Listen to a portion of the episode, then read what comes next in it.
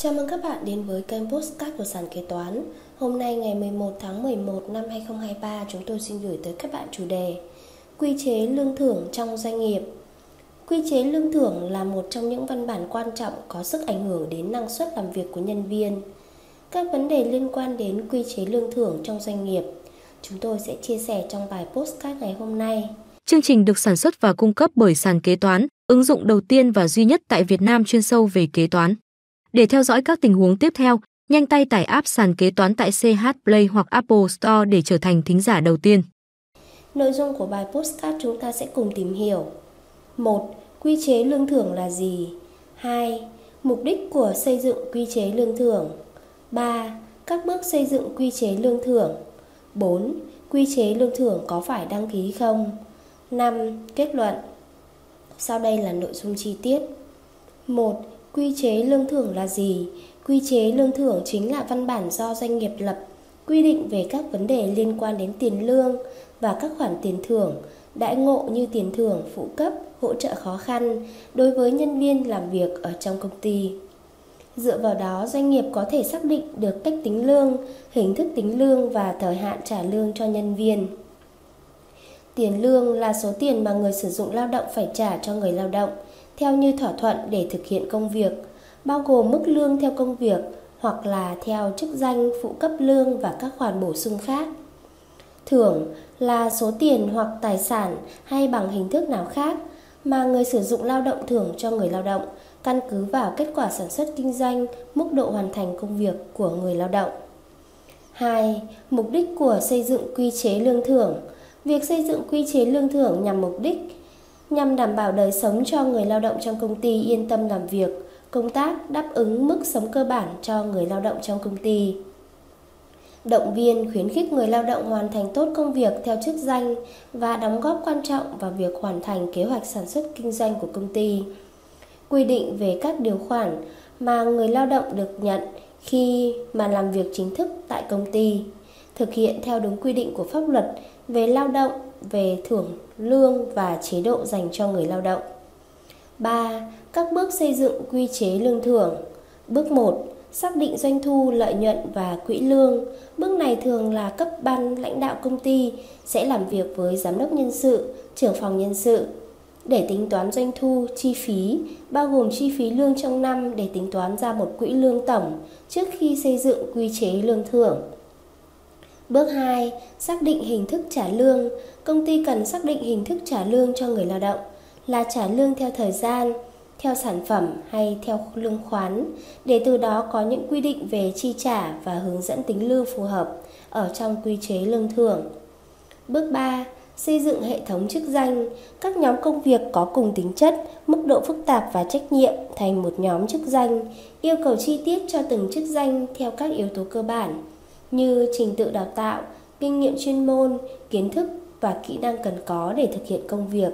Các vị trí khác nhau sẽ có phần phụ cấp và thưởng hoàn thành công việc khác nhau. Bước 4. Xây dựng, đánh giá hoàn thiện công việc cho từng vị trí.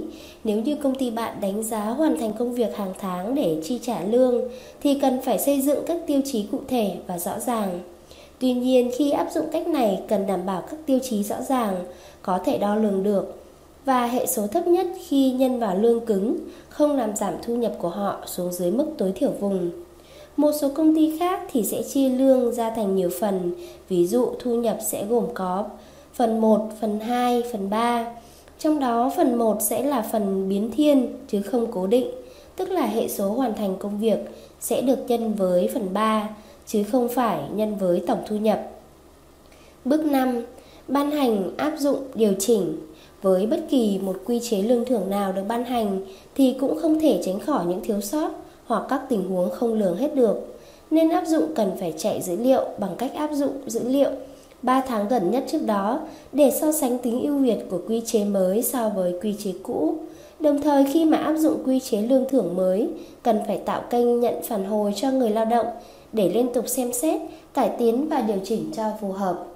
Đừng cứng nhắc khi áp dụng mà có thể sẽ phạm những sai lầm dẫn đến sự bất mãn của người lao động. Lưu ý hình thức trả lương của người sử dụng lao động.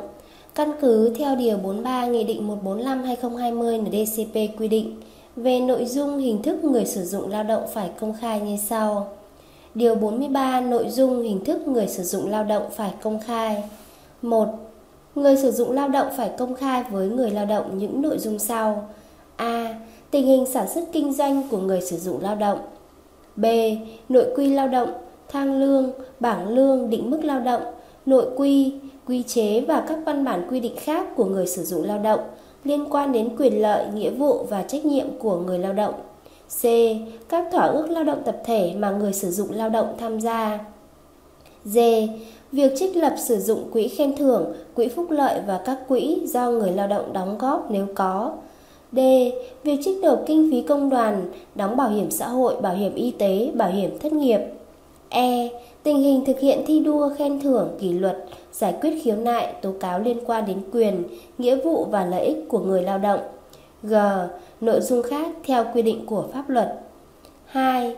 Những nội dung quy định tại khoản 1 điều này mà pháp luật quy định cụ thể hình thức công khai thì người sử dụng lao động thực hiện công khai theo quy định đó.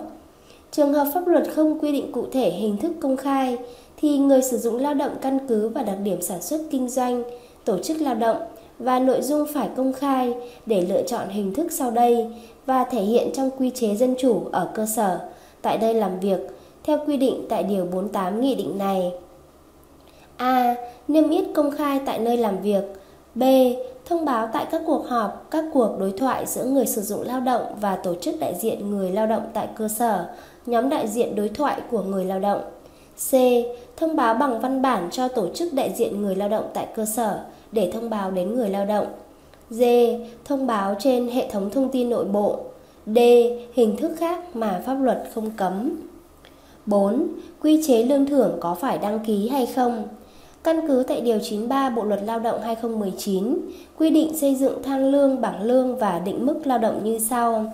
Điều 93 xây dựng thang lương, bảng lương và định mức lao động. 1. Người sử dụng lao động phải xây dựng thang lương, bảng lương và định mức lao động làm cơ sở để tuyển dụng sử dụng lao động, thỏa thuận mức lương theo công việc hoặc chức danh ghi trong hợp đồng lao động và trả lương cho người lao động. 2. Mức lương phải là mức trung bình bảo đảm số đông người lao động thực hiện được mà không phải kéo dài thời giờ làm việc bình thường và phải được áp dụng thử trước khi ban hành chính thức. 3.